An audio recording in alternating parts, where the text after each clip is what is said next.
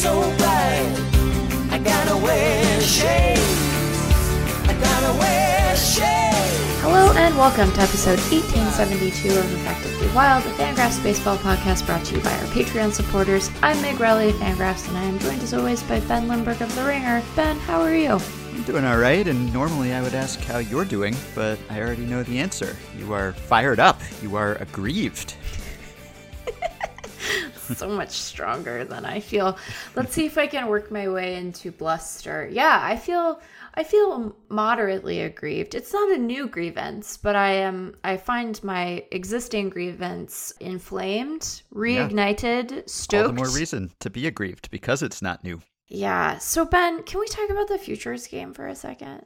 Please. Let's talk about the futures game within the context of getting people excited about baseball and the draft. I'd like to uh, bracket my draft complaint for closer to the draft, which is that like the draft being in July remains one of the dumber things I've ever heard.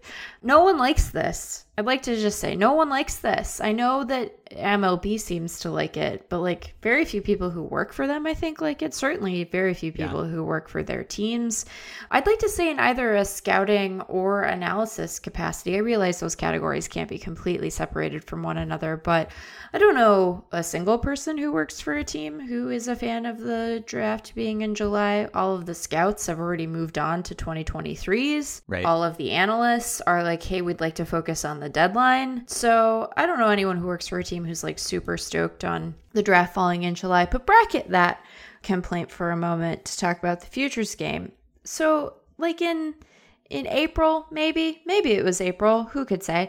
I was like, let us hope. Let us hope that the league doesn't do what they did last year, which was to take the futures game, which is like an all star game of the minors, and bury it in the same day as day one of the draft, which is what they did last year. And like, there are like fangraphs specific reasons to not care for that just from a like content production and publication perspective which i realize are not reasons that need to drive policy. That's just an inconvenience for for me and the rest of the the Fangraph staff. But like you do the futures game on the same day as the draft, which you are trying to make into a big marquee event, despite some of the structural issues that exist for doing that. And and then people don't they don't watch the the futures game, Ben. And so I thought it would sure be nice if they didn't do that. And then the monkey's paw curled and they said, fine, Meg, we won't do it. We will do the Futures game on Saturday, a perfectly good day for baseball. We will mm-hmm. do day one of the draft on Sunday. We will do the Futures game at 4 p.m. Pacific time, 7 p.m. Eastern. It will still, to my knowledge, only be seven innings long. Why? Ben, don't know. Don't know why. That's dumb. and we will bury it on Peacock, which like not a lot of people watch. At least in terms of its live broadcast, I am given to understand that it will be rebroadcast on MLB Network. And so, are you satisfied, Megan? I'm here to say no, Ben. I'm not satisfied. I am, in fact, dismayed. So, here is the thing about the futures game relative to the draft, which, as I mentioned, has some structural issues in terms of making it like a big marquee event. I think that the draft broadcasts are meaningfully, like appreciably better than they used to be. I like that MLB wants to get people excited about the next wave of players, but the problem is that these guys, the ones who make it, aren't going to make it for a couple of years minimum, right? They are right. they are ages away from the major leagues to the extent that they get there at all. It's not like with the NFL where you're like that quarterback that your team just drafted is probably going to play like come September. Get excited. Yeah. Like you're going to see that guy. And they're also already famous and prominent people, right. unlike most college baseball players. Right. And, you know, we haven't even thought about how little the average fan knows about the prep players, right? So mm-hmm. you have that structural disadvantage, which doesn't mean that you shouldn't make it like a jewel event. You should because it's exciting. And these guys, the ones that make it, are going to be meaningful to some fans someday. And I think anytime you have an opportunity to to hype the game and to start to lay the groundwork for fans knowing who players are, you should take advantage of that. But like we should just acknowledge what the ceiling is on the draft broadcast, which is never going to be quite the same as in other leagues where the developmental timeline is shorter. And as you mentioned, the prospects are sort of more famous to begin with, right? Like people knew who Kumar Rocker was, like they knew who Jack Leiter was, but last year, like most of the guys who went in the draft, the average fan probably pretty far removed from them. So you have that. Right right so that's the context of the of the event that they are trying to sandwich into all-star week and then and then Ben, you have the beautiful futures game. You have the the the sad, lowly futures game. Why do we mistreat the futures game this way? right? Like, first of all, I think within the context of sort of fandom, I've just said that like people are less familiar with the amateur prospects, but in terms of guys who have been in affiliated ball for a while, I think that the appetite for prospect coverage has like never been higher than it is right now, right?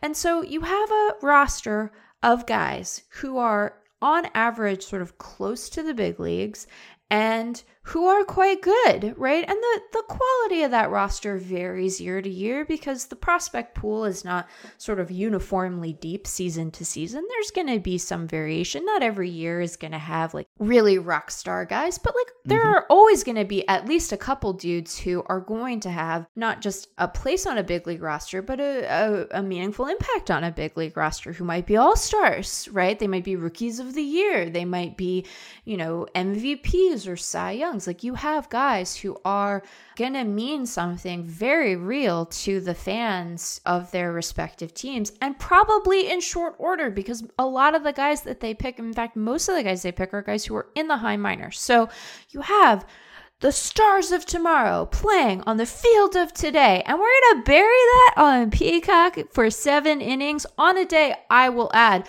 where a literal Red Sox Yankees game is starting 15 minutes after first pitch in the Futures game. What are we doing? It feels like we are not taking advantage of a great opportunity to make fans excited about the guys who are going to mean something significant to them in the coming years. And I get it. Like, there's going to be, as I said, variability year to year. And sometimes that game, maybe it's not very good. Who cares? Put them on there, but do the BP. I challenge you as a casual fan to watch the BP I watched at Coors last year and not be like, wow, some of these guys can really put the ball out of the ballpark and get excited about that. I have now been to two futures games, just two. And I am excited to go to my third, and I hope it continues and is like treated better than it is.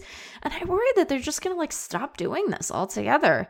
Cause it's like, what are you, why are you? Anyway, this is, I am here to, to stand up for the futures game and say, mm-hmm. let, let us revel in these guys. Like, Last year's Futures game, it had Adley Rutschman, it had Julio Rodriguez, it had Bobby Witt Jr., it had just a, a bushel and a peck of top 100 guys. Why are we not? So, anyway, here I am to say we should do better by the futures game. This is a missed opportunity. I think that the league should not monkey's pot. They should just like commit whole hog. I'm gonna list animals now that they should mimic, and those animals are excited about the futures game. That is the end of my rant. Hogs don't even have paws, Meg. You're mixing your animal metaphors. I mean, yeah. First, I will say it was fair to say you were fired up. I think that was a solid seven to eight minute rant you uncorked there. Yeah, I, I worked my way into it. Yeah, I got I got there. so, what is your dream promotion for the futures game? What's your list of demands here? Would you like MLB to just offer up this showcase event, this jewel event, and say, hey, whoever has the biggest platform can have the rights to this game? We're not going to hold out for the most money to broadcast this thing. If you have a broadcast network, if you're the biggest streaming service, whatever it is, we will give it to you instead of prioritizing short term profit. So that is definitely part of it. Mm-hmm. I think that they should be less concerned with whatever the upfront economics of it are, which I will admit to ignorance of, but I imagine that part of why this is on Peacock is probably because Peacock was like, here is a pile of money that is bigger than the other piles of money. Right. And, and so, there's already an existing Peacock MLB deal. Yeah. Correct. So I, I imagine that that was part of it. But I think that there's like the broadcast network issue which I don't think that the the past sort of setup for was optimized around either, right? Like I, I don't say this as a knock against MLB network, but like don't don't dream so small. Dream big. Dream uh, even if you're on like ESPN2, like that's in more households and is on the app. You know, you just navigate over to the app. So I think that you should if you're the league, you should like prioritize getting it as widely disseminated as possible over recouping the most amount of money. So that's that's the first thing. But I think the bigger issue Ben is when they do it hmm right? Like when in the calendar they do it. As I mentioned, on this day, and this is not the only game that's going to be in that window. Like 15 minutes after first pitch for the the futures game, we will have Yankees Red Sox, which I imagine a lot of baseball people will be watching, and then we have Brewers Giants, and then later that evening we got D-backs Padres, we got Dodgers Angels. You have an All-Star break. You have a day of the year during All Star Week where there is very little in terms of sports, which I don't say to knock the WNBA, but in terms of like men's sports, there isn't much. So why are you doing it on a Saturday when there are big league games? Why not do it later into the week? And yes, that means you sacrifice like a day of minor league action, maybe, but that's fine. Like I think the trade off there makes sense. Put it after the All Star game when people are like, hey, there's no baseball. And it's like, no, no, no. Yes, there is. There's a futures game. Mm-hmm. Yeah, definitely agree with you on that point. We've talked about the value of diversifying the broadcasting streaming portfolio versus that being a short sighted decision, where it could also be a long term decision where you're looking toward people cutting the cord. I don't know how much of MLB putting things on various platforms is just trying to maximize profits and how much of it is actually trying to get it in front of more or different eyeballs, at least. But I'm definitely with you on the timing aspect of this. I don't know how high I think the ceiling for the futures game as an event is. I think it's certainly higher than the ceiling for the draft, which I'm pessimistic about for some of the same reasons that you mentioned there. I'm not that into the draft myself. If I'm not that into it, I don't know how easy it would be to convince casual fans to get into it. The futures game, though, is definitely a much easier sell. So Right. I think there's more potential there, especially as you said, in this era of everyone paying attention to prospects. Although I will note that this year specifically probably has fewer marquee prospect names Sure. involved just because we're kind of at the point in the cycle where maybe some of the top prospects haven't really been built up yet because so many have been promoted recently. Right. Jarrett Seidler wrote about this for Baseball Prospectus this week, just basically about how there's a, a dearth of real blue chip prospects in the minors right now, at least at the high levels, and probably mostly for a good reason that a lot of them are in the majors now. So Right. the future is now. We're watching these guys in the big leagues. That's exciting. Maybe it's related to some of the incentives in the new CBA that caused people to promote prospects at a historic clip to start the season, and that's kind of continued throughout the year. So that's a positive. The downside, though, is that maybe there aren't as many great guys on the cusp whom you're desperate to see because a lot of them have made that leap already. So that's some solace, consolation, I guess, if you're disappointed about there not being more promotion of this event this season. But I agree with you. I don't see any downside to at least clearing out and giving it some space, give it some room to breathe, try to fan the flame, see how big it can get. see how big it can get, Ben. We should see how big it can get because because you're right. Like this year, I mean, I think there are still some guys who people are gonna watch Sure, and be like, yeah. hey, that's a cool guy. Like, you know, like Corbin Carroll and Gunnar Henderson, who like Dan Mm-hmm. is convinced just broke zips. Like Dan is very nervous that there is something that he is like a special particle that has broken the entire projection system, right? Like you have Bobby Miller, you've got all kinds of dudes, you've got names, you've got so many names. and so I just I get that like I said there's going to be some year to year variation but like assume that there's always going to be at least a couple of guys who are are worth watching and worth getting amped about and you know I, so that's what I have to say about that. I think that we're missing an opportunity and it's such an interesting contrast to and I I don't mean to equate these events because I get that there is all kinds of draw to the World Baseball Classic, right? But like the league is has announced the venues for the 2023 World Baseball Classic, which we are all thrilled is back. That is so exciting. Mm-hmm. It had taken a two year hiatus because of the pandemic. It's coming back in 2023. We get to see so many different cool players. There are the guys that we know from the big leagues, there are guys who play for national teams who we are less familiar with. Everybody gets amped about this. There are so many good WBC memories, but it's like when when the schedule presents you with an opportunity to get excited, even if it is relative to some of the other events on a smaller scale, a la the Futures game. I just think that we should take it because, like, uh, you know, it's baseball with guys whose names you will know soon. Not all of them, and not all of them to the degree that they have been projected either by prospect prognosticators or by the projection systems, which again, Gunnar Henderson may have just broken.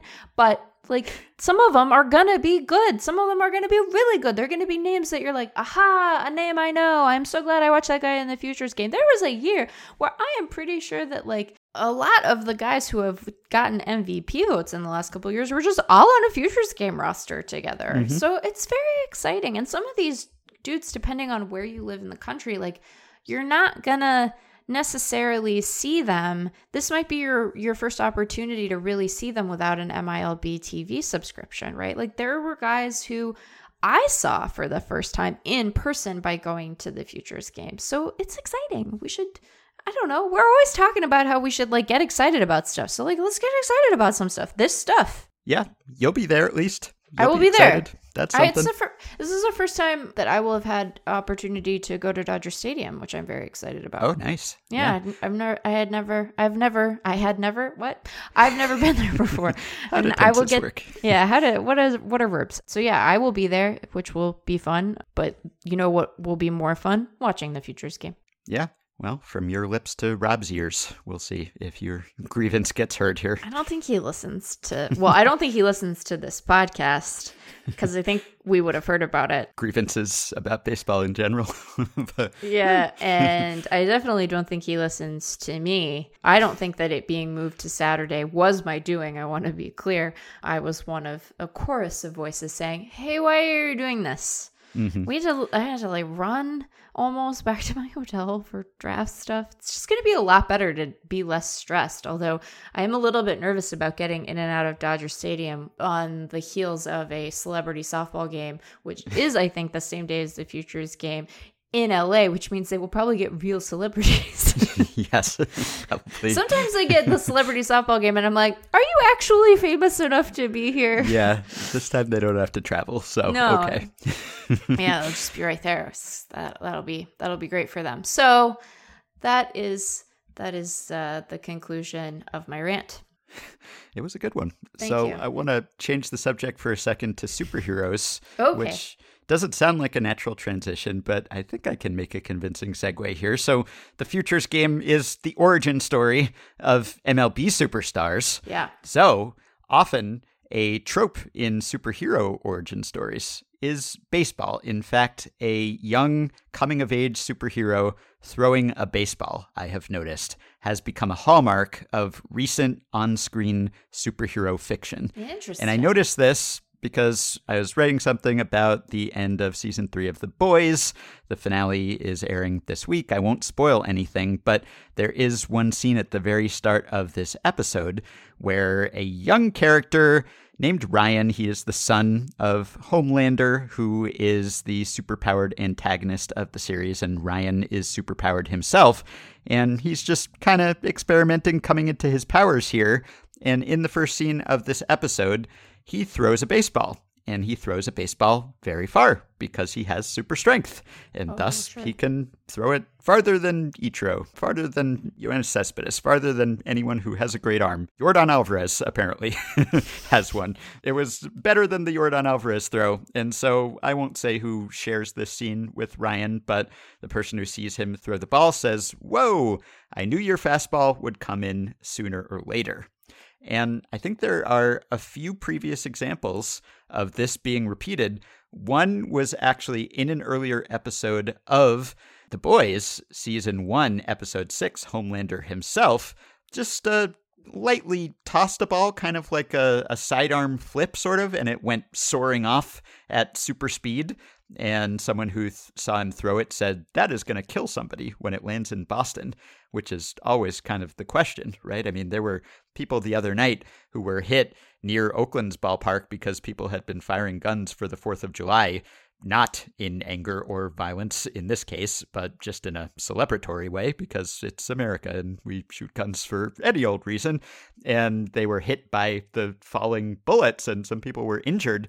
That's always the question when a, a superhero is just lobbing a baseball somewhere. It's like what goes up must come down at some point. That's going to kill someone. So this happened in season one. So maybe the season three scene is a callback to that earlier episode. But it's not just the boys. This also happened in the other Amazon Prime subverting superhero trope superhero show, Invincible, where there's a scene in the first season of that show where another coming of age superhero just growing into his powers and his dad are playing catch in midair, except that they are throwing the ball to each other back to back so that they throw the ball and it circumnavigates the globe before it gets to their catch partner here. And I know that people have had questions about the physics of that and why does the ball not achieve escape velocity and enter orbit or leave orbit? How does it keep circumnavigating the globe here? And also, why does it make a sound if it's traveling at supersonic speed, etc.? There are always uh, questions about physics when it comes to superheroes, but that is another example. And then in Superman Returns, the 2006 movie, I think it is, Clark Kent is reminiscing about how he was coming of age and was mastering his powers. And he picks up a baseball, and his dog goes out to fetch. And then Superman Clark Kent throws the ball, except he throws it so far that the poor dog just trots a few steps and then stands there because it cannot see the ball anymore because it went so far. So, this is at least four fairly recent examples of superheroes tossing baseballs and them going very far.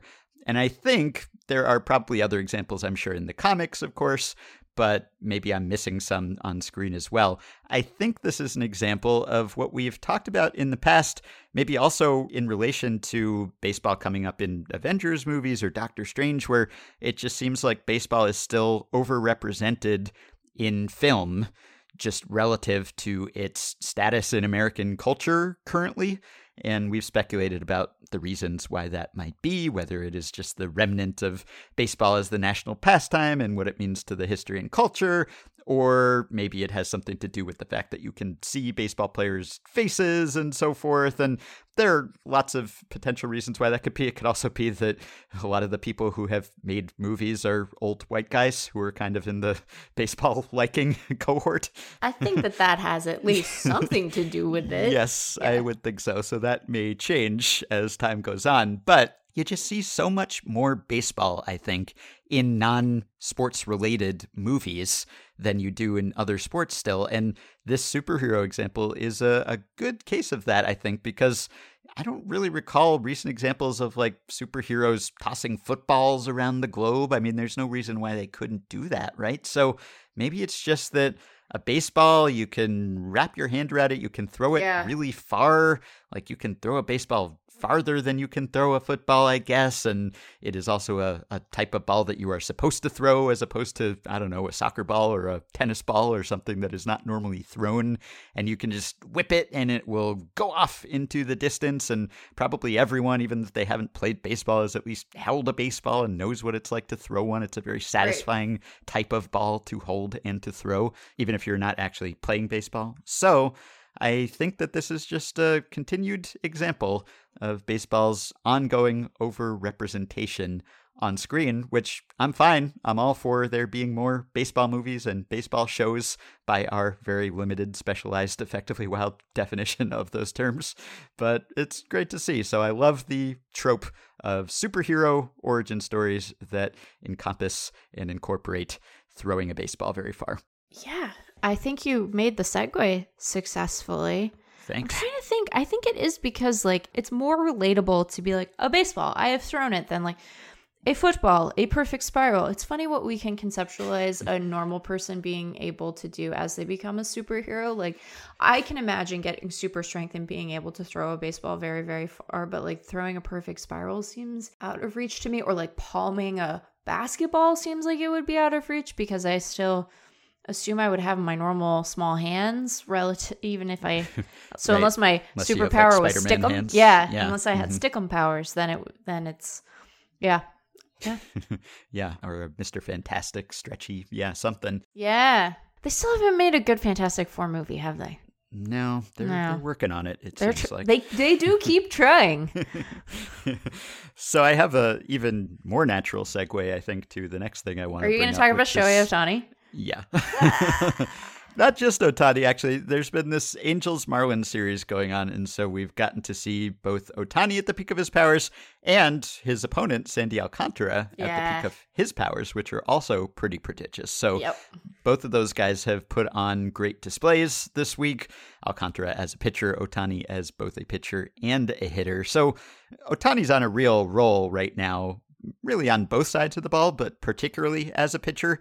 And it has yielded a whole new rash of fun facts, some of which are more fun than others, right? I mean, there was one after his most recent outing where he shut down the Marlins. He gave up one run unearned over seven innings, struck out 10 also reached base three times, stole base, drove in a couple runs, and so there is a fun fact going around about how he's the first player since RBI became official in 1920 to have 10 strikeouts as a pitcher, two RBI as a batter, and a stolen base. Okay, that's a genre of Ohtani fun fact where you're just like lumping together a bunch of statistical categories in a way that most people don't fill up the stat sheet the way that he does. So, all right, I'm fine with that one. But there have also been some, I think, more impressive ones just about the run he's on on the mound. So there are various permutations of this stat, like the Angels PR Twitter account was tweeting four pitchers in AL history have had three consecutive starts with 10 plus strikeouts and no earned runs allowed.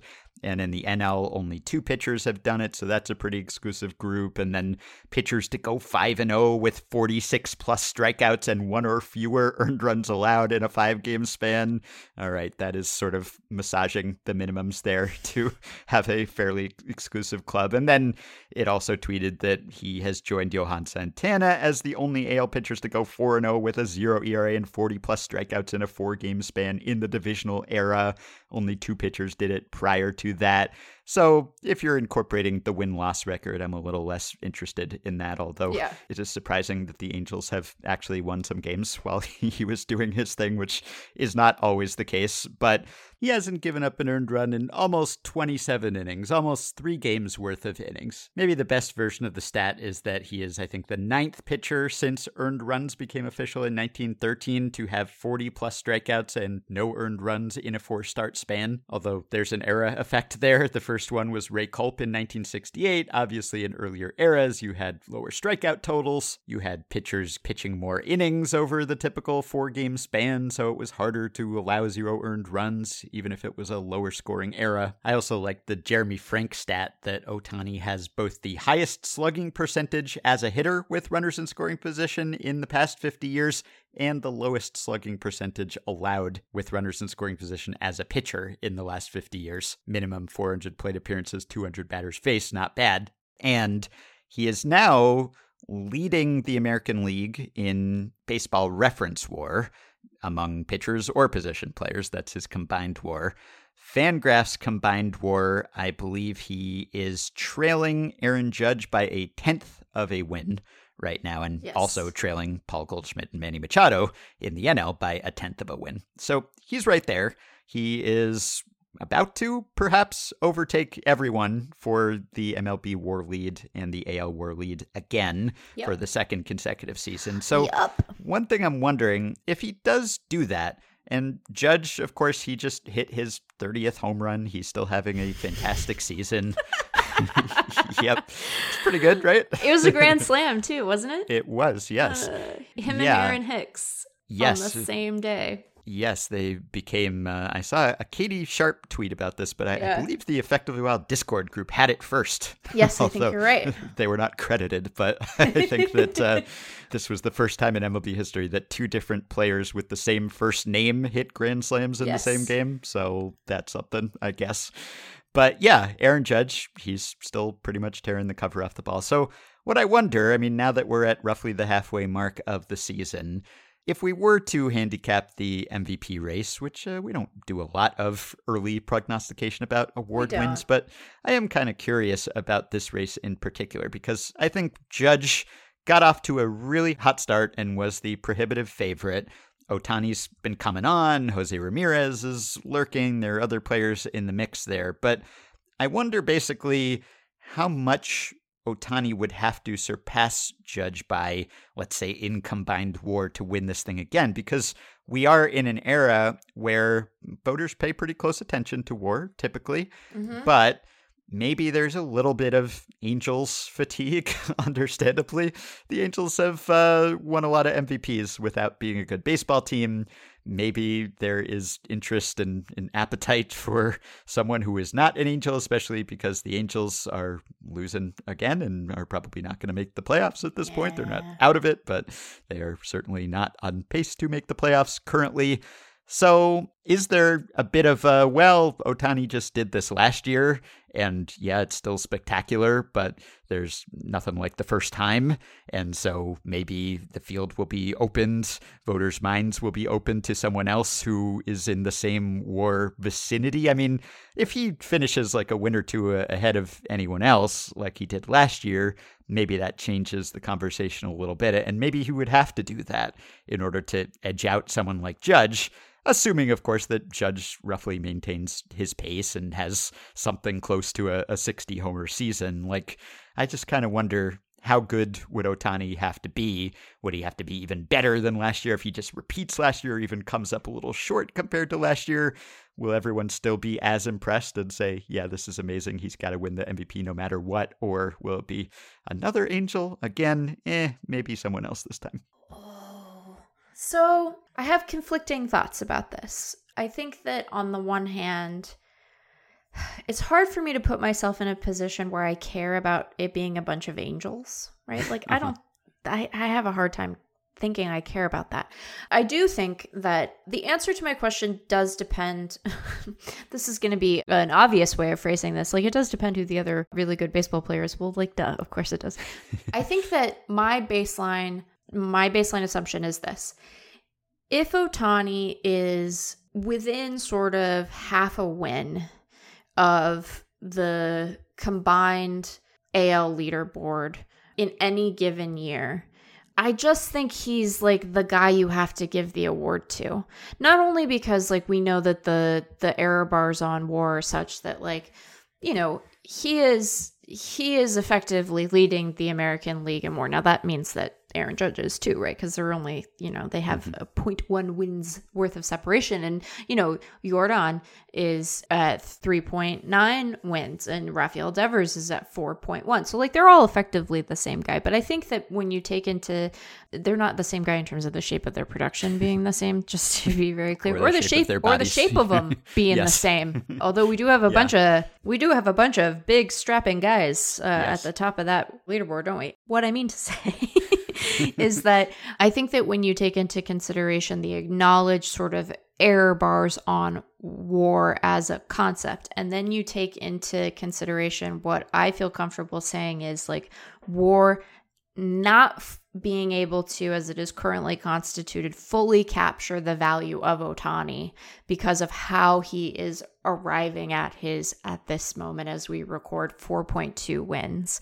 Like, there might end up being fatigue with it being the same guy, but if he's doing this, like, he's just the AL MVP. I think he's just the AL MVP. Now, now, Aaron Judge plays for the Yankees. He is having a superlative season in his own right, and he has the potential home run chase element to his candidacy. So, I don't know how voters would separate those things out. I think that, like, the pull of a very good Yankee potentially meeting or exceeding a home run record in a walk year is going to be a super compelling narrative as it should be. And I think that the idea of a incredible two-way player being completely superlative again also very compelling. So I guess that my answer is I don't know how voters will come down on this, but I think that both of those cases have a lot to recommend them and that the conversation around it might might, Ben, actually be fun. It might hmm. actually be fun, unlike most years where it makes me want to never go on the internet again. so, like, I am very stoked on this because not as excited as I am about the futures game, but um that's not true. that's not true at all. But like this is this is great. Like it is super exciting when there is legitimate debate to be had about two guys who are doing something very special, but the shape of that specialness is distinct from each other. Like that is super fun. This gives us an opportunity to appreciate two dudes having just like tremendous seasons. And I don't say two dudes to slight Rafael Devers or Yordan Alvarez, but I think that if things kind of continue apace, despite the great years that those guys are having, this this will end up probably being viewed as sort of a two man race. And you know, here I am once again discounting Jose Ramirez. Even Yeah. though we tell people not to do that all the time, but here I am being like, I don't know, it's just a two guy race, and Jose Ramirez is like, what? Uh, in It's okay. I forgot to mention Devers before, and you forgot to mention Ramirez. But between the two of us, we we've we mentioned all them, the so- we've mentioned all the guys, and can we just talk about how Mike Trout is still like being yeah, a- Mike Trout's still very much in the neighborhood. too. yeah, he's like hanging out. He's like, what do I have to do? yeah. get some respect around here. So I don't know that I have an answer. I I think that there will be a there will be people who sort of settle into their camps on either side of that in terms of which is more worthy. But I I don't think that people like saying "Eh, it should be Aaron Judge or like making a silly argument. Like he's No. been spectacular this year. He's Yeah. just been really really good at baseball. And people who are like Shohei Ohtani, yay! It's like yeah. Yeah, Yeah, I do wonder if it will help Ohtani that yes, he's the same guy, but he's really two in one, Right. and the balance of power between the two has shifted a little. Yes. Now, by the end of the season, who knows? His offensive stats may look a lot like they did last year. He started slow. He's kind of come on at the plate, but the pitching has been much improved, at least compared to his full season stats last year. yeah. And so that, I mean, he's a Cy Young candidate outside of Oh, the yeah. MVP race, right? I mean, I don't think he's been better than Shane McClanahan or Kevin Gausman to this point, but he is third in Fangraphs pitcher war in the He AL right now and, and top 10 in the majors. I mean, he is in that conversation purely as a pitcher, despite the six man rotation. So Yeah. McClanahan's pitched more innings, even Gausman has pitched more innings. It's hard for Ohtani to make up that gap, but on an inning per inning basis, he has been fantastic. So if he's getting Cy Young consideration and certainly would get Cy Young votes if the season ended today, Yes. then maybe that boosts his candidacy Yeah. a little bit too. Not that it necessarily matters or that it should matter what the distribution of offensive war and pitching war is, but there's a little more novelty there. Whereas Yes. if it were just a carbon copy of last season, it would be like, well, that was amazing. That was perhaps the most impressive season ever, but this is the sequel. The sequel's Right. uh, almost never as good as the original and maybe not as shocking and spectacular. So there is a new wrinkle to it. He's showing a, a different or at least improved side of himself. So Yeah. perhaps that helps. Yeah, it very it very well might. Now, as for Alcantara, he is leading actually the majors in baseball reference war because baseball reference pitching war is very dependent on just pure run prevention Right. and inning totals. And he has pitched many more innings than anyone else, and he has prevented runs very effectively Yeah. in those innings. He has a sub 2 ERA in 123 and a third innings thus far. He's still very high in Fangraphs war as well. He isn't as much of a, a standout and an outlier in FIP just because his strikeout rate is somewhat lower. Perhaps uh, you could Right. even call his strikeout rate pedestrian, frankly, in this day and age. And so he is getting it done with good control and lots of ground balls and maybe a little luck on batted balls as well. But he's been amazing. He's been fantastic. He is probably your prohibitive NL Cy Young Oh, Award yeah. favorite right now. I, there are people who could catch up in theory, but he has a pretty hefty lead Yeah. to this point in the season. So that's been pretty impressive too. And I have maybe a, a mid episode stat blast here about each of these guys because I was wondering one thing about each of them, and I have fun facts to report. They'll take a data set sorted by something like ERA Tease out some interesting tidbit, discuss it at length, and analyze it for us in amazing ways. Here's today's Blast.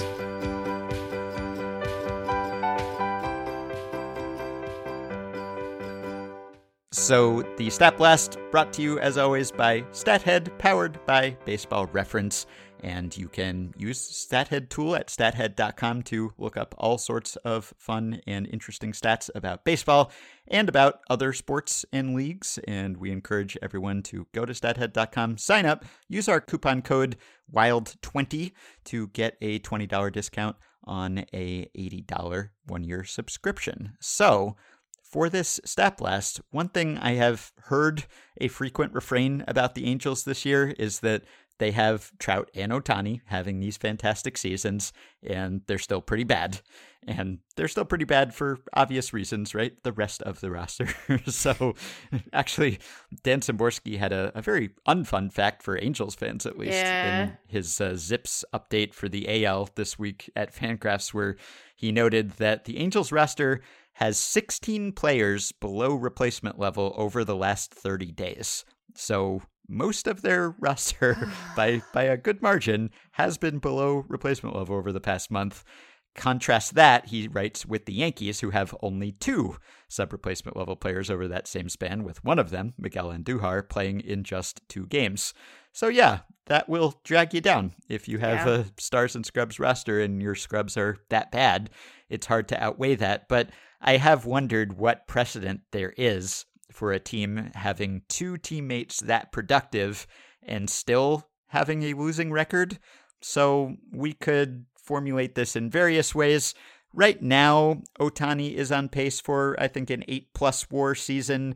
Trout has been slumping lately, and so he's down to about a seven and a half win pace, a mere 7.5 war pace. So if we were just to set the minimum at two seven plus win players on the same team, there have been, according to Kenny Jackelen, who ran this query for me at Baseball Reference, 18 teams in the AL or NL that had two players post seven plus baseball reference war and still have a losing record.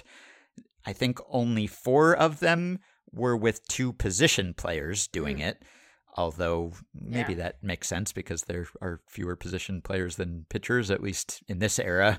And I guess uh, Ohtani is not purely a position yeah, player was either say. but there have been four of those. I'll, I'll just uh, I'll put the list online and link on the show page. But just to go down here, starting from the best sub 500 winning percentage to the worst. If we are even going to count this, there was the 1889 Philadelphia Quakers. Charlie Buffinton had an 11.1 war, and Ben Sanders had 7.5. Buffinton. Yeah, Buffinton. They were 63 and 64. That's a 496 winning percentage. Then at 494, 80 and 82, we have the 1964 Dodgers, who are one of only two teams to have two 8 plus war players and still have a losing record, which could very well happen for the Angels this year. So Willie Davis had 8.3 war that year, and Don Drysdale had 8.3 and they were still 80 and 82. So put a pin in that. They're one of the two. Then we have 1912 Cleveland, Vean Gregg and Shoeless Joe Jackson. They had 7.2 and 9.5 respectively, a 490 winning percentage for them. Then you have the 54 Phillies, Richie Ashburn and Robin Roberts. They had a 487 winning percentage. Recently, the 2019 Rangers, Lance hmm. Lynn and Mike Minor, had seven plus wins apiece, but 481 winning percentage.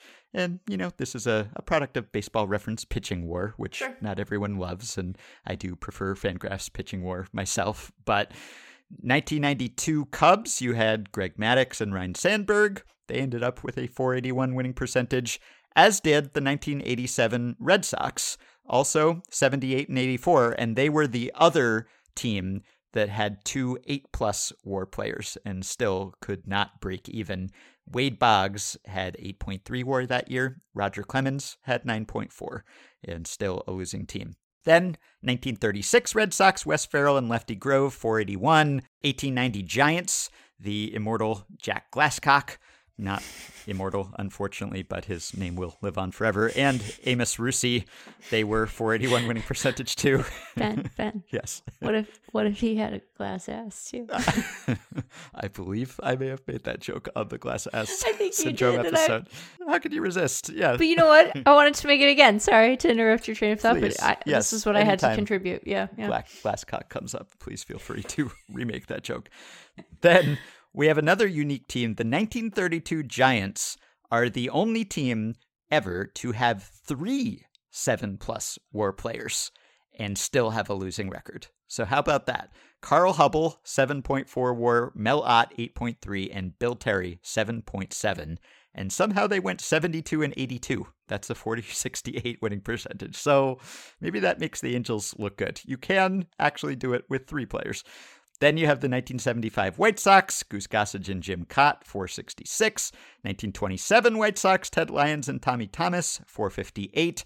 1977 Angels, there is an Angels precedent, Nolan Ryan and Frank Tanana, 457 winning percentage. 2001 Rockies, Todd Helton and Larry Walker, 451. 1987 Dodgers, Orel Hershiser and Bob Welch, 451. 1965 Cubs, Ron Santo and Billy Williams, 444.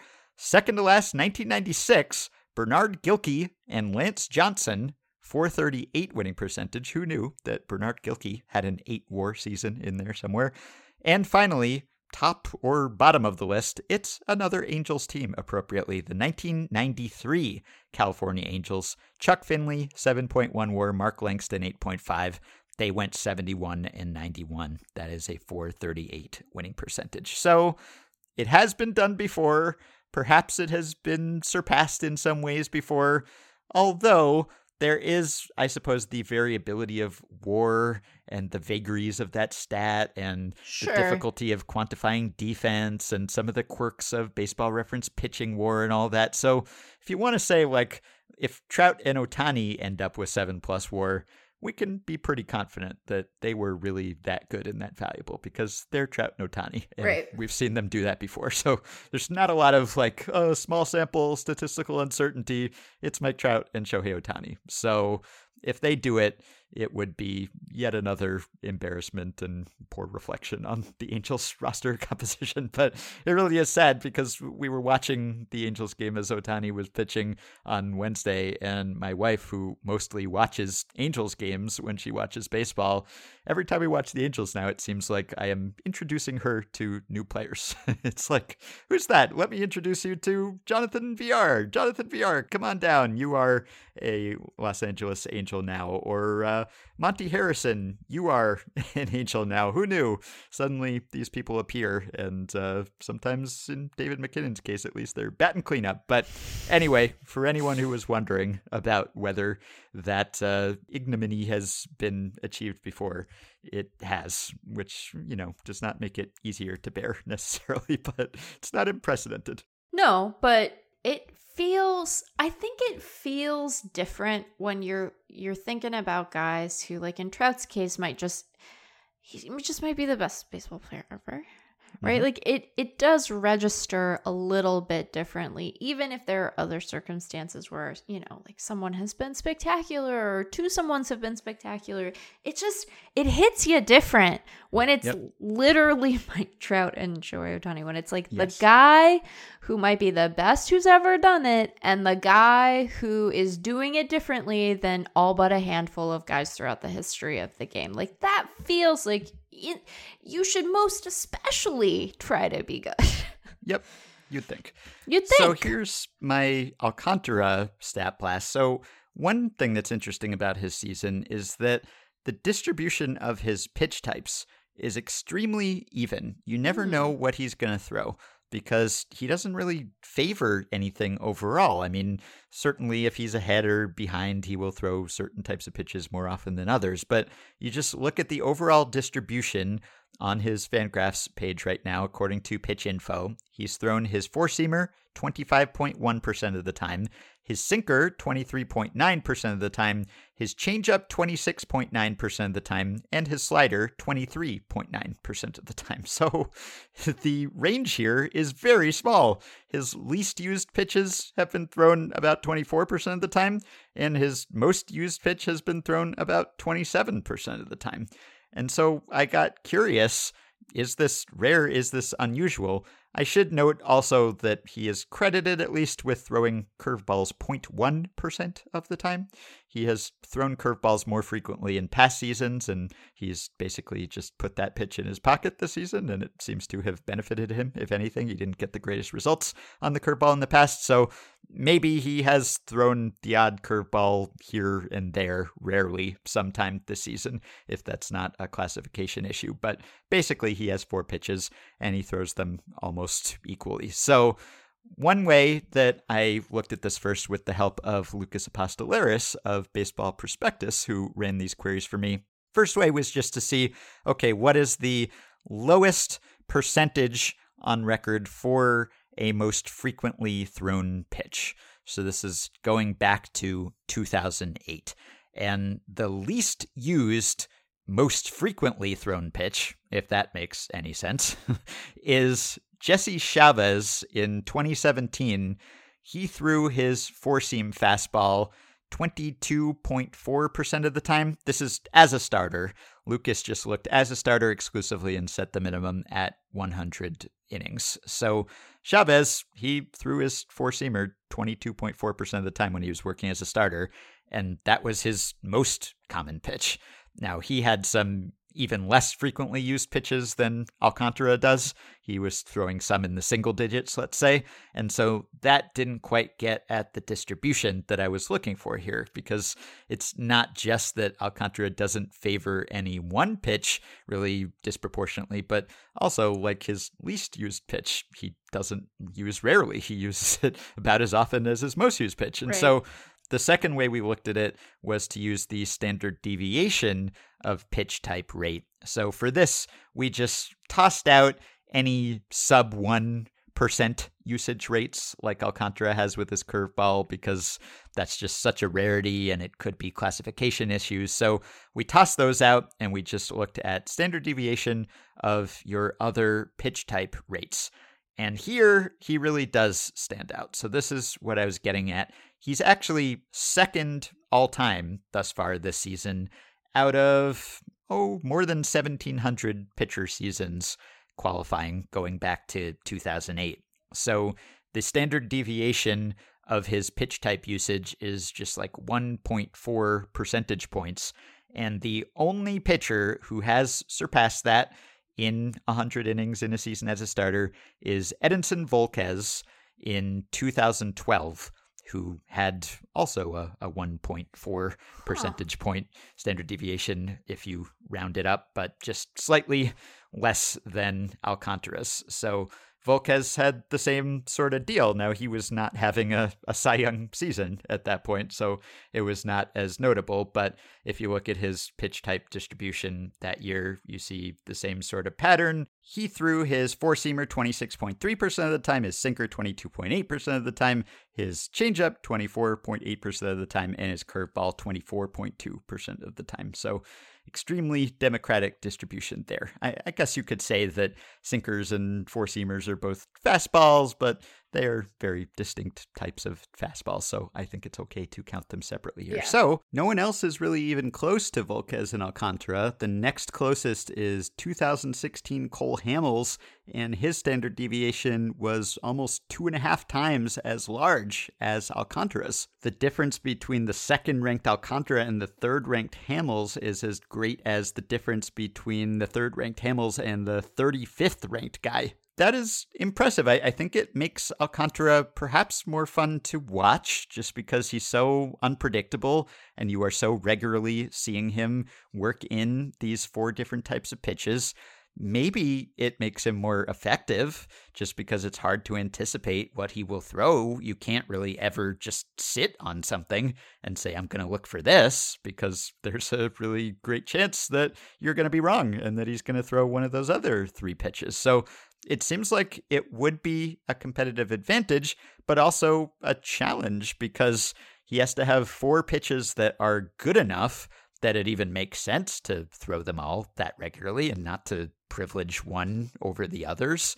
So there's that, and you have to retain your feel for them and your Right. grips and keep practice and everything. And then you also just like have decisions to make on every pitch. And I guess that's partly on his catcher too. So maybe it helps to have someone like Gold Glover Jacob Stallings back there. But they have a lot of things to weigh on every pitch because he could throw so many things. There isn't an obvious, like, you know, some flamethrowing reliever comes in and it's like, oh, well, he's ahead in the count. He's going to throw a slider. Like, he almost always throws a slider, and you don't want to be too predictable ever, but they have established patterns if you only have a couple pitches. But Alcantara, not really. So I imagine that that makes him hard to read, but probably also a high degree of difficulty to do what he's doing at Yeah. the level that he's doing it. Yeah, I think that that's right. I think that it garners a special appreciation. hmm Yeah, so everyone appreciate Shohei Ohtani. We know you do already, but also appreciate Sandy Alcantara, who he's a Marlin, so maybe he's not as obvious an object of appreciation, but he should be. He's really good and special too.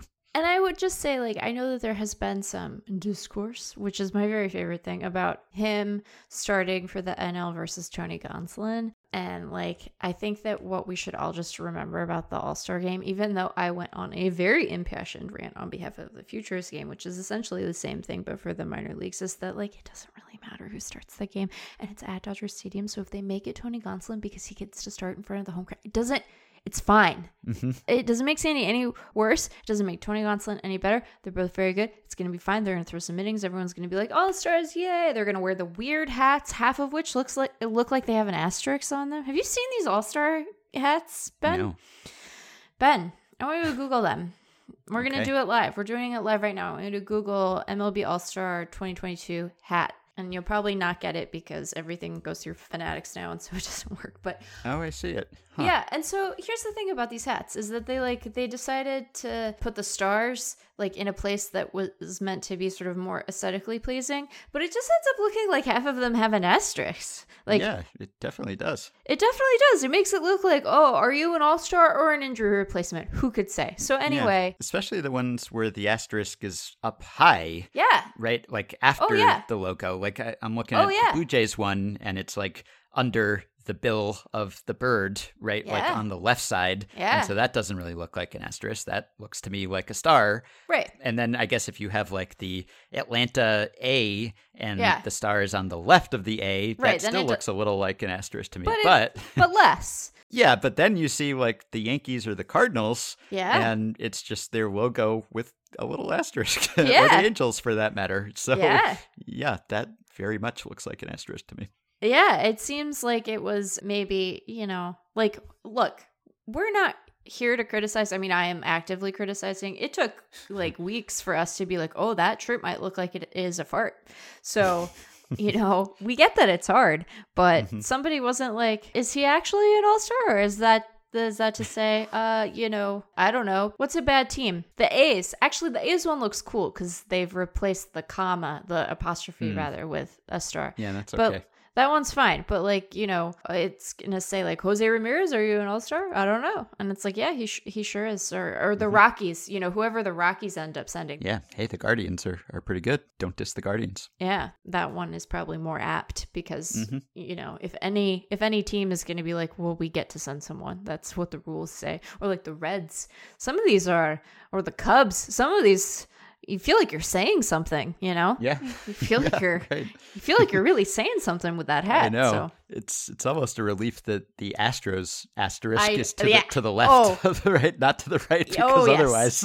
and and it makes me wonder if that one in particular somebody Yeah. was like look we gotta yeah, we really gotta be careful here because yeah. There must have been a conversation about that one. but then extend the convo to the poor reds you know Mm-hmm. they're having a hard enough time they don't need they don't need to be made to feel worse hmm Also, I, I meant to mention you noted that Aaron Hicks had hit a grand slam. Yeah, that one was off a position player. That was off of Oh. Josh Van Meter, whom Okay. we talked about when he was an emergency catcher earlier this year. He has also sometimes been an emergency pitcher. Can't even call it an emergency pitcher anymore because position players pitch in Yeah. non emergencies constantly, which is kind of what I wanted to ask about. If that had been the other Aaron who had been hitting that grand slam, it wasn't. But if it had been, and I believe Giancarlo Stanton also homered off of Van Meter in that game. But position player pitchers are pitching more often than ever, and they're pitching very badly. Very badly this Oh, year Oh, it's so bad. which makes sense because the more you use them, like the average Right. velocity of a position player's pitch has gone down over the years. Maybe just because they're trying less hard because it's just such an accepted part of the game now, but also probably because the pool of potential position player pitchers has expanded so much that like in the past you might have actually had to have an arm to get put out there and not embarrass the team. Now it's like, nope, you can embarrass the team. It's fine. You can just go out there and lob a pitch at 30 something or 40 something miles per hour and everyone's fine with this apparently. But what I wondered is like if that had been Judge, or if it happens that Judge hits one off a position player pitcher later this year, for all I know, he already did. I don't recall. But if there's a case where it starts to swing award races, like I, I wonder whether we get to the point where there is some sort of statistical adjustment that you might make for quality of competition or even just like excluding stats. I mean, it's not fair to exclude the stats against position players, pitchers, but if you were to build that into a war model in some way, which currently I believe neither baseball reference nor fangraphs accounts for the quality of opposing pitchers, let's say, when assessing a hitter's performance. So if you hit a home run off an ace, it counts just as much toward those Right. wars as it does if you hit a home run off of Josh VanMeter. And Right. there are various reasons for that. And I should say that I think Baseball Prospectus and, and Open War, they may actually make some adjustments for quality of competition that the more often cited wars do not. And, and it's just it's a philosophical thing. It's a ease of calculation thing. It's a where do you draw the line Right. in abstracting these stats? I mean, we are already making adjustments for ballpark, let's say. And so you could say, well, why not make adjustments for quality of competition too? Some players are on harder divisions. They face better pitchers. They face better hitters. So why not do that? But it's hard to know where to stop then. You know, Right. do you start to use expected stats instead of actual stats? I Right. mean, the way you use FIP for pitchers, do you start using XWOBA for hitters instead of the actual results? I mean, you could just keep slicing finer and finer and make it more abstract. And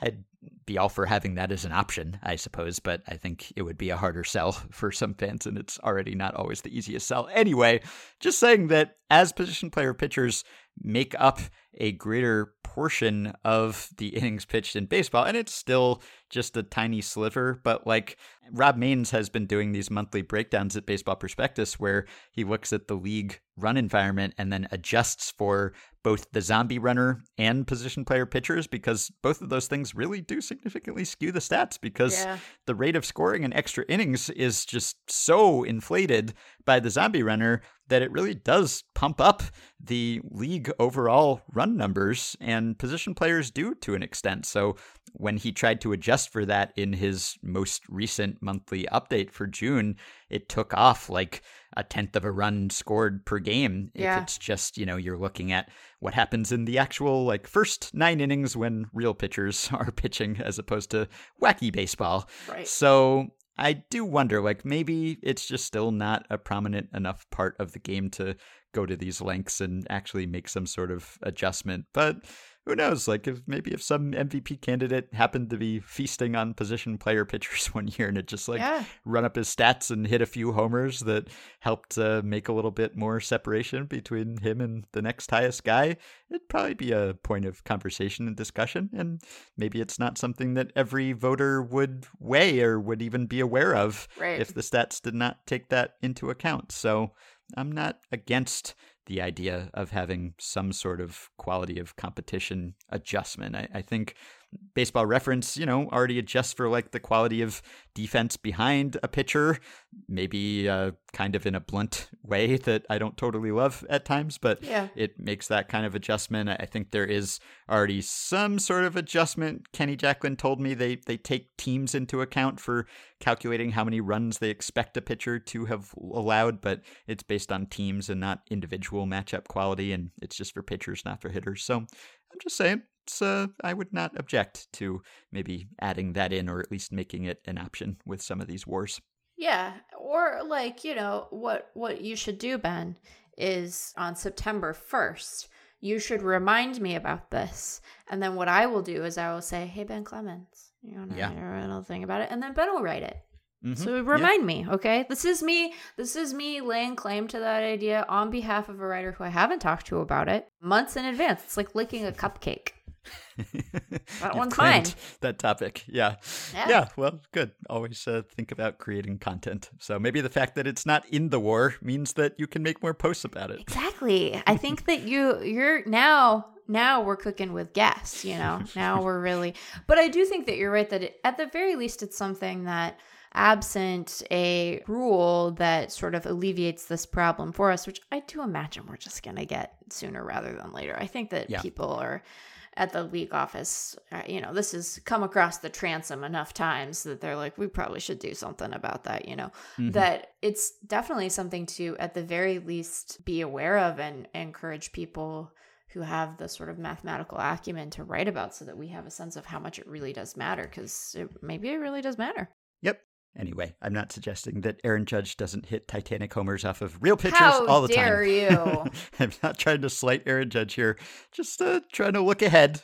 There have been some cases in the past where, you know, someone who's in a central division that perhaps is weaker. I mean, I don't want to say that it's going to like make someone who's looks like he's not having a good year into an MVP year or vice versa, but on the margins, these things can make slight differences. And I think it is sort of fair to adjust for that in theory. So, anyway, I'm fascinated by Judge's season and his contract situation, which is something that our pal Craig Goldstein just wrote about for Baseball Prospectus, too. Like the idea of how much money has Judge made himself just because the Yankees' reported offer was pretty robust just for a player of his age and, and Craig was looking for comps and not really coming up with a lot of players who have reached free agency at the age that Judge will be reaching free agency, especially in this analytics era of paying attention to aging curves and not giving out as many long-term contracts to over 30 position players, etc. Like he would be kind of breaking the mold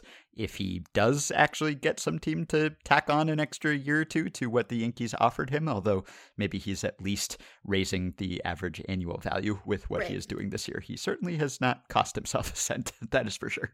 right. Yeah. I think that this is the thing. It's like, I don't know how much more he is likely to get. And I think that even with this incredible season, you know, front offices are clear-eyed about both the the stuff we know with some amount of reliability about age and age related decline and are aware of the unknowns that you introduce when it's a person who is literally built like Judge, where there's just mm-hmm. not a lot of precedent for that guy. Not, never mind, like aging into his 30s, there's just there aren't a lot of guys like that. Like he is, you know, from a baseball planet far, far away. So Yep. it's just not a lot of comps there. But he hasn't, he sure hasn't cost himself any money. He has certainly seemed to have guaranteed a, a very robust floor. And Yes. if you're the Yankees, like I, I know that like we have made this point a couple of times in a couple of different pieces at Fangraphs, like he- there might there is special value to the Yankees in retaining Judge, right? Because of mm-hmm. being able to say like this homegrown player is going to spend like his whole career with you and you get to s- you know like it it will probably mean more in merch and ancillary stuff to them to retain him and that might sweeten it for him a little bit so i don't know good on you Aaron Yeah. judge like wow Yeah. A couple other quick assorted observations. We sang the praises of Luis Arraez earlier this year, and we also sang the praises of Fangraph's Plus Stats mm-hmm. leaderboard that adjust various stats for the league average in that season so that you can compare easily across seasons in not just WRC Plus, but almost anything, any kind of component, strikeouts, etc. So Luis Arraez He is batting 354 these days. I don't know if you've noticed, but that's a very high batting average in Very almost any high. era. Yeah. That is a high batting average in this era. That is an extremely historically high batting average. And so I was curious. I looked at the plus stats leaderboard for average, so average plus at Fangraphs, and I set a minimum of 300 plate appearances and went back to the beginning of the live ball era, 1920. And Luis Arraez, right now, he has a 147 average plus, so he's almost 50% higher than the league average in batting average this year. That would be tied with 1941 Ted Williams. Is that a historically significant batting average season? That seems to ring a bell to me. Wowzers. so Ted Williams in the year that he hit 406, he also had a 147 average plus that year. It was just that the league average for batting average was way higher back then. So in a sense, like everyone's always like, will there ever be a 400 hitter again? There can't be a 400 hitter again. There probably can. It would be extremely difficult to do at this point for various reasons, but in a sense, what Luis Arraez is doing to this point, hitting 354 in half a season, is Williams esque, at least relative to the league.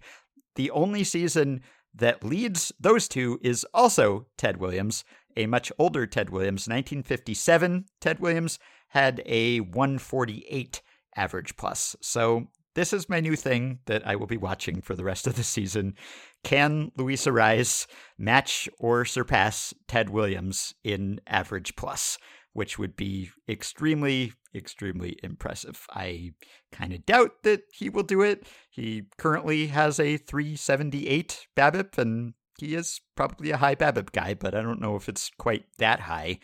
But if he could do it, that would be a really special accomplishment that maybe would be more muted by the fact that we don't pay that close attention to batting titles and batting average anymore. And the league offensive environment is just so low batting average now that that won't leap off the page the way that something that starts with a four will. But something that starts with a three five now. That is essentially the same in terms of how impressive it is. So don't sleep on Luis Arraez or on the Fangraphs Plus stats. Yeah, I mean, don't. Um, first, it seems uncomfortable. Yes. and second, it would be to your uh, analytical detriment. hmm My other assorted observation is also related to the Twins. The White Sox beat the Twins 9 to 8 on Wednesday, and it was a weird, wild game where the White Sox trailed five times and they kept coming back to tie it, most notably on an eighth inning Andrew Vaughn home run.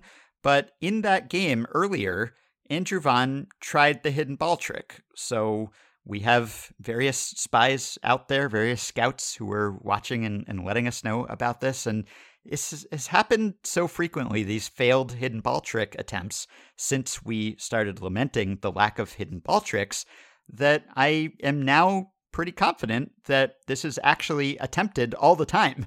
And it just doesn't work and we just don't notice. So I went and watched this because uh, Patreon supporter Chris Hannell told me that this had happened. He's a Twins fan and he just happened to be watching the game. None of the broadcasts that I listened to even mentioned that this happened because it was just such a, a quick thing. The Twins had a pinch runner on Gilberto Celestino, and he had just gotten to first base, which I don't know if that seems like a an opportune time to try this or an unwise time to try this? Because if you have a pinch runner who just entered the game you might say well he's not like acclimated to his surroundings yet and maybe this is uh, the opportunity is ripe to try to catch him here. On the other hand if you're a pinch runner like you have one job which is like to run and to not get picked off and making out on the bases. So maybe you'd be hyper aware of your surroundings at that time. I don't know. Anyway he tried for the todd helton style hidden ball trick and the runner just dove back to first, and Vaughn made a, a fake throw back to the mound and looked down just to see if he had caught Celestino, and Celestino didn't even seem to be looking, and he was still reaching and touching the bag, so Vaughn just threw back. But it seemed like routine, like it, it wouldn't be notable except for the fact that we haven't seen a successful hidden ball trick in so long. But I think it's just been bubbling under the surface this whole time, just going largely unremarked upon because it hasn't actually paid off. So I take back anything I said about players being remiss in not trying this. I think they are trying it. And I think it's just not working because uh, players are calling time or players or base coaches are vigilant or whatever it is. It's not paying off, but I think that the desire is still alive. But that also complicates our understanding of of the whole thing. It takes it takes away one of our pillars of explanation around this because one of our theories about why this doesn't get attempted more often is that guys are are worried that they will fail and then feel embarrassed. Yeah. And this suggests to me that that's not true because they're just doing it all the time. So they don't feel True. embarrassed. Maybe they should feel more embarrassed because they're feeling it. So no, I'm not inviting you to feel embarrassed. I think it's fine that you try stuff and it doesn't work. It's fine. It's fine, guys. Don't worry about it. Don't Michael Lorenzen, we don't want any emails. And they wouldn't come from you, probably, but like, you know, don't it's okay. We're not Mhm. knocking it. We're just saying this clarifies our understanding in a Yeah. in a confusing sort of way. Yes. And another follow up, we talked recently about the fact that Justin Turner has had the same walk up song for a really long time. And we talked about why walk up songs don't tend to have the same longevity as entrance songs for closers, and there isn't as much pageantry associated with them either. We talked about this when Jake Mintz was on an episode.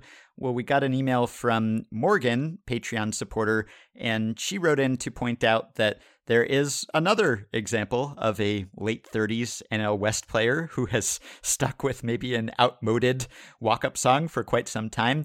Charlie Blackmon of the Rockies, she says, always walks up to Your Love by the outfield.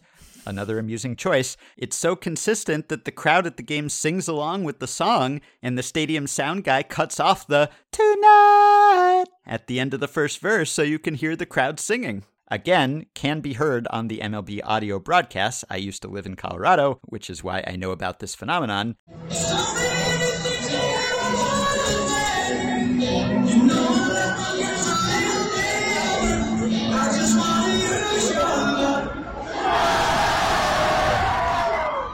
So she says she can't hear Your Love and not think of Chuck Nasty in baseball, just like Enter Sandman and Hell's Bells make me think a closer is coming on. So Charlie Blackmon, not just Justin Turner, he's doing it too.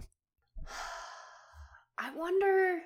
Yeah, interesting. Okay.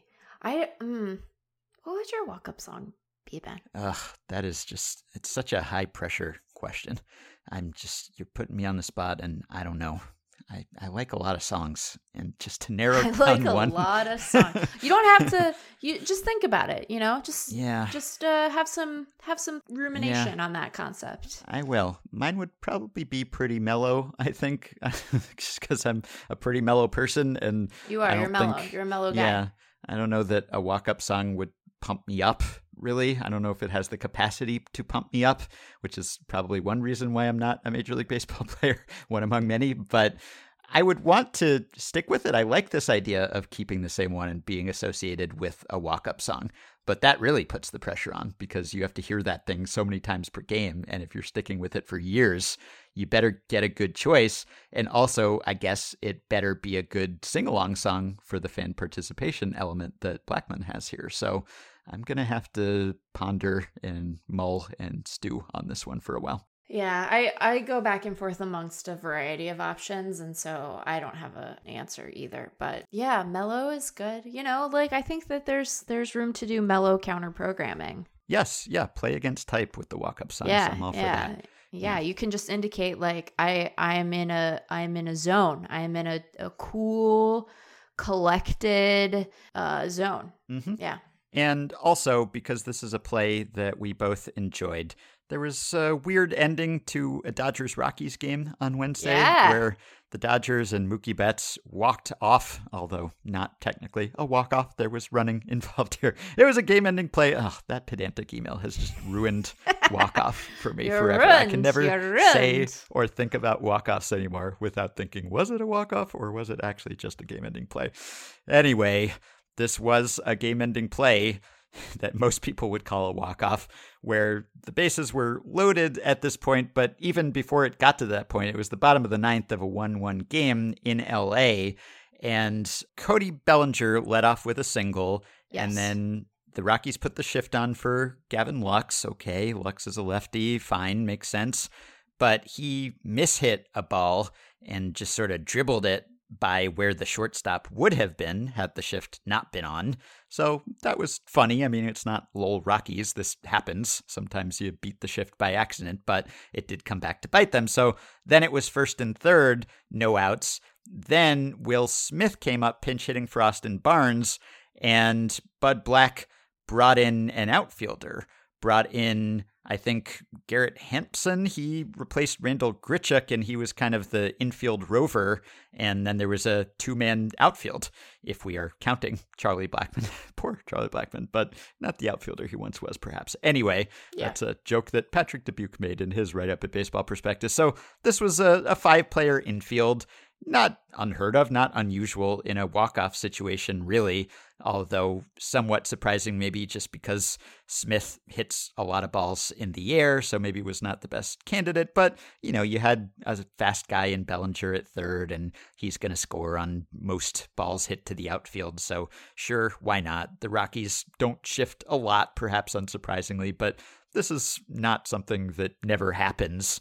But in this case, it kind of backfired again, even though it, it wasn't necessarily a, a bad decision for the Rockies to do this. But as it turned out, Mookie Betts, like there was a, a walk. So Smith walked, and who knows, maybe that's because uh, he was out of sorts with this shift behind him or the pressure of the situation or whatever. But then Mookie comes up and Mookie kind of plays right into the shift, sort of. This was like why you do the five person infield except it didn't work because he like bounced a little ball just to the left of the mound and there were like four different fielders there because everyone was in and so the player who fielded it just like couldn't get the throw off really because there was like another player in his way. I don't know that he would have been able to get the out anyway necessarily, but Yeah. Jose Iglesias like kind of cut off Rodgers who fielded the ball, so he just sort of dropped it instead of being yeah, I able didn't to have a make clean. a throw. Yeah, didn't Yeah. have a clean. It would have taken a lot to do it. It probably wouldn't have happened, but like Yeah. not in a position to even make an attempt because of how this went. Right. Yeah, and the third baseman was just sort of standing there, not being able to do anything, and also kind of oddly, I guess they they were holding the runner on first, which seemed sort of strange. I don't know why they were doing that, unless it Yeah. was like to cut off a ball down the line or something. Yeah. But anyway, it was just kind of comedic, and also the sort of thing that I would miss if we do get a shift ban next year. And I don't know what form that would take, but it would presumably prevent the initial shift that helped set up this rally, and then maybe would also do away with the five person infield. I don't know, depending on how the rule is drawn up. And so I would miss the occasional comedic situations where even when the shift is properly or wisely deployed, Yes. sometimes the ball just bounces the wrong way or there are too many fielders in one place and something silly happens and i'm all for something silly happening on baseball fields. So i am in favor of silliness. I endorse silliness unless it gets to the point of position player pitching when it goes from silly to tiresome and maybe the shift has for some people but Yeah. i would be sorry if we could not see these kind of hijinks happening as soon as next season Yeah, we need we need hijinks potential. And I get Yeah. it. Like if hijinks potential goes unchecked, you well, you get position players pitching as much as they are, right? Like there needs to be some bumpers on the hijinks. That's a weird sentence. But you want there to be the possibility of some amount of hijinks Yeah, moderate amount. yeah, and they need to be balanced against other things, right? Because I know somewhere someone is saying, well, this is why you should still have to throw po- four pitches for an intentional walk. And it's like, there, Mm-hmm. the return on hijinks investment is too low right. to justify, right? But this, this is this is good hijinks, good Yes. potential for hijinks. I mean, I'm sure that the Rockies are like, these hijinks suck. These are bad hijinks. We don't care for these hijinks. The the holding holding Lux on first was one of the things in real time where I'm like, why are you doing that? I don't really Yeah. quite I don't quite get and there's something about like making a point of like a substitution in order to do this. Yep. and then having it go like this where it's like yeah.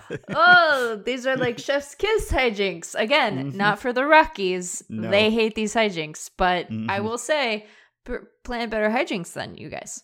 Yeah, sure. Yeah. And lastly, we are speaking on July 7th. So, this is the three month anniversary of opening day.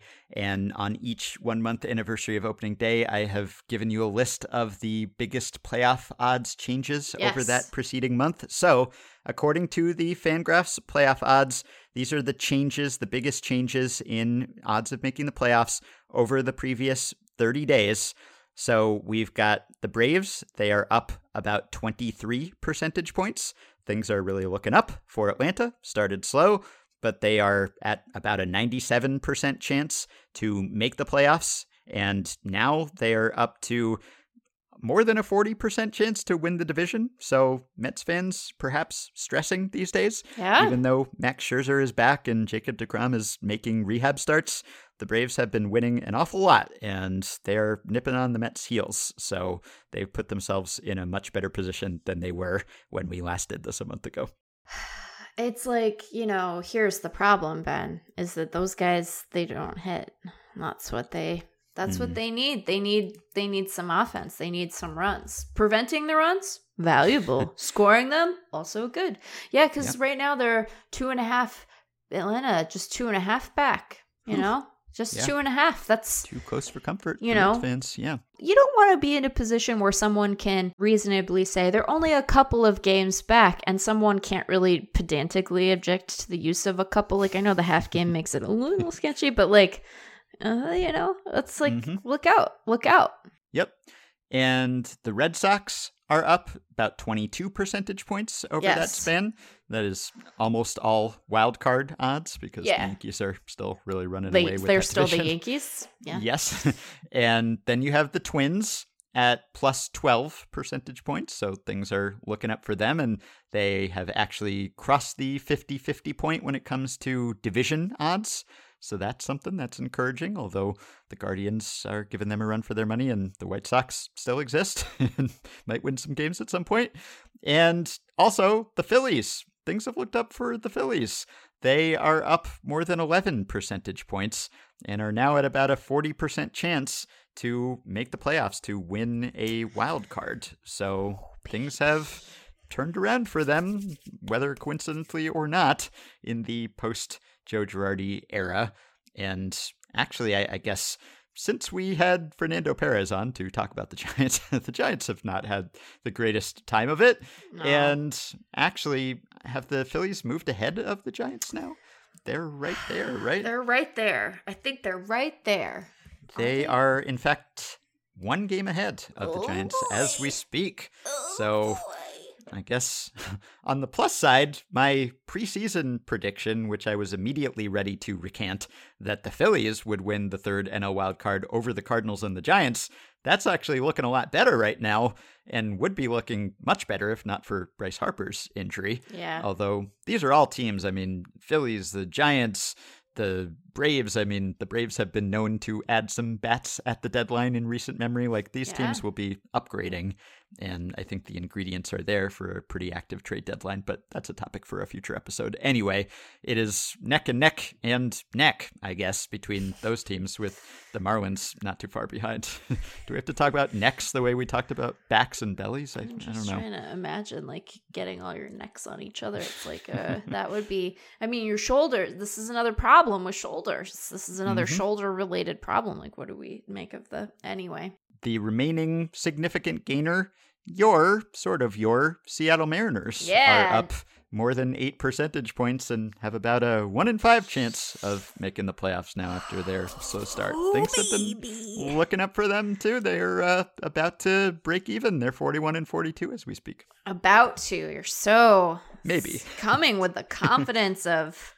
Yeah, they have to deal with the these Blue Jays. You know, that's Yeah. that's their new, that's their latest challenge. Although I, I think that maybe Gausman is not gonna pitch for them in that run. Maybe who could say for the Blue Jays? That is not for the Mariners. If he pitched for the Mariners, we'd probably have different conversations about the Seattle Mariners. Yes. You know, yeah. one of the things we talk about is that they'd be a better team.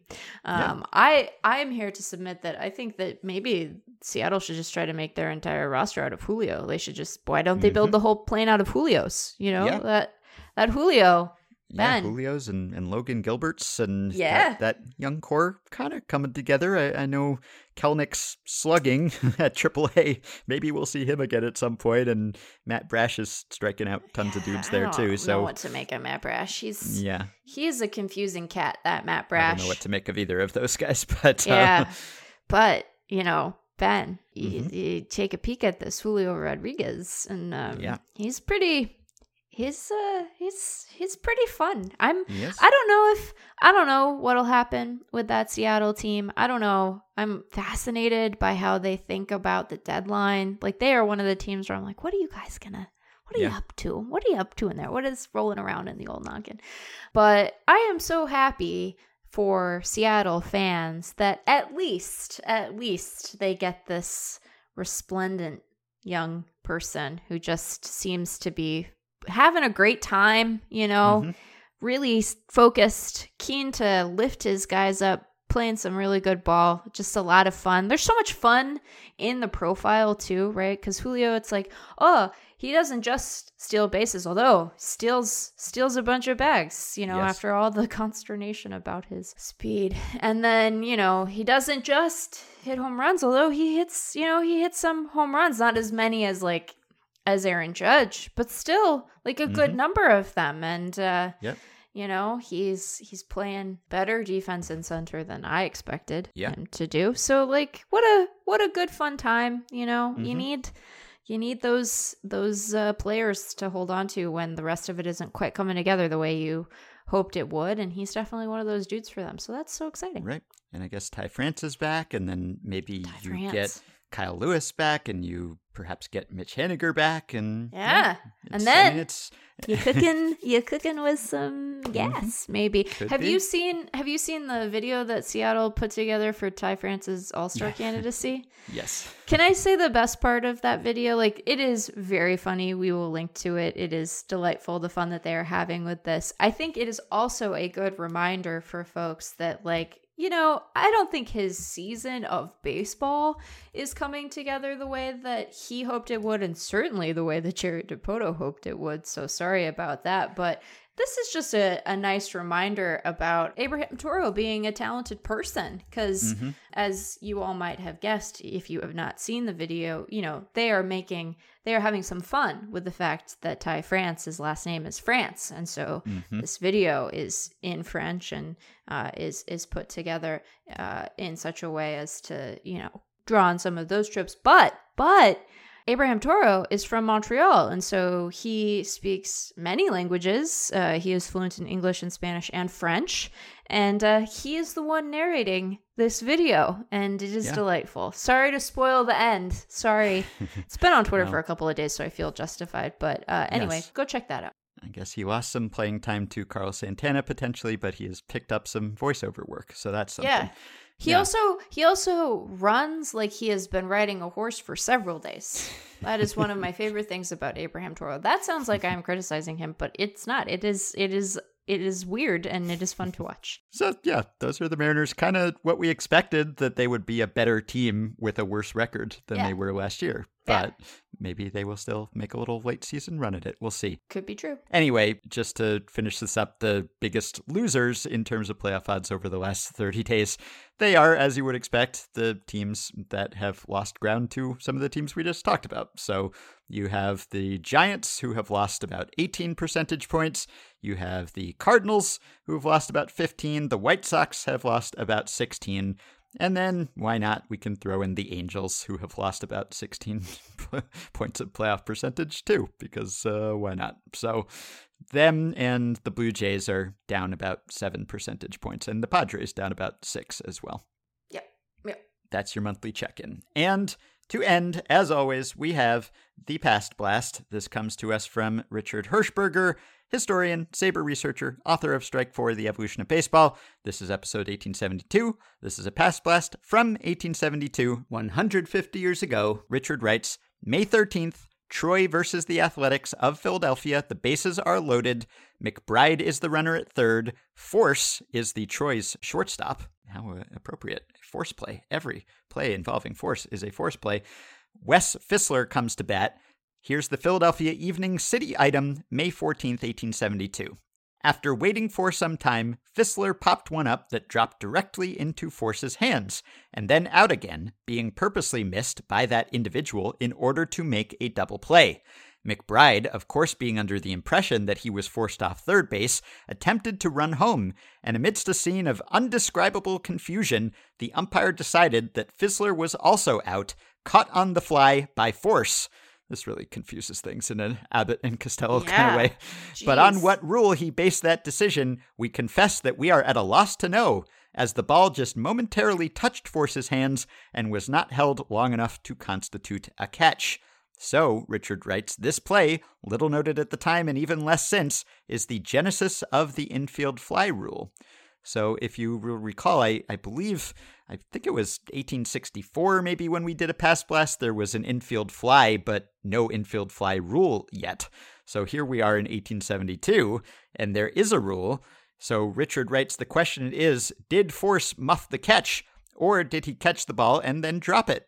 The umpire took an expansive view of what constituted a catch, ruling the batter out on the fly. The writer here disagrees because the ball was only momentarily in Force's hands. The umpire's view of the matter went beyond this one play, as this was Nicholas Young, the secretary of the National Association, whose founding we discussed on our last Past Blast. He would go on to be the secretary of the National League, and eventually its president until 1902. Young's views carried weight. The language of momentarily held was added to the rules in 1874, so still a couple years in the future here. The infield fly rule took its modern form 20 years later, but was not new. It had been there all along, hidden by obscure rules language. So if you hate the infield fly rule, now you know whom to blame. But consider the alternative endless, super slow motion replays from multiple angles until New York issues a ruling whether the ball was muffed or caught, then later dropped, bringing to baseball the worst part of NFL games. So, Richard also noted that if he were to make any tweak to the infield fly rule, which uh, I think he is generally fine with, but he says if I could change the rule, I would make it apply only if the fielder touches the ball. The umpire would still have to call it as soon as possible, but this call would be contingent on the ball being touched, just as it already is contingent on the ball being fair. If the ball falls untouched, there is no question of whether it was muffed or caught, then subsequently dropped. If the fielder can turn this into a double play, more power to him. But we had to have a rule for this sort of situation. Right. It's amazing what you have to have rules for, you know? Mm-hmm. Yep. All right. Well, we will end there.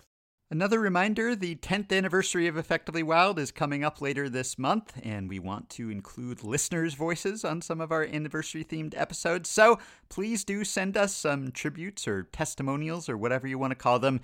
Just 30 second clips. Audio recordings on phones are fine, explaining why you like the podcast or what you get out of it or what role it has played in your life, whatever comes to mind.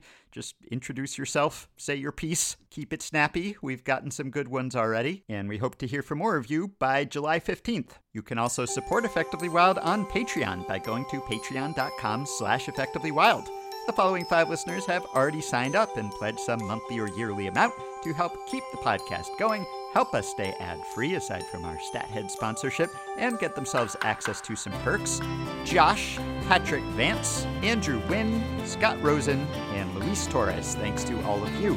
Patreon perks include access to the patrons only Discord group, nearing 700 members, as well as monthly bonus episodes, discounts on t shirts, playoff live streams, and more.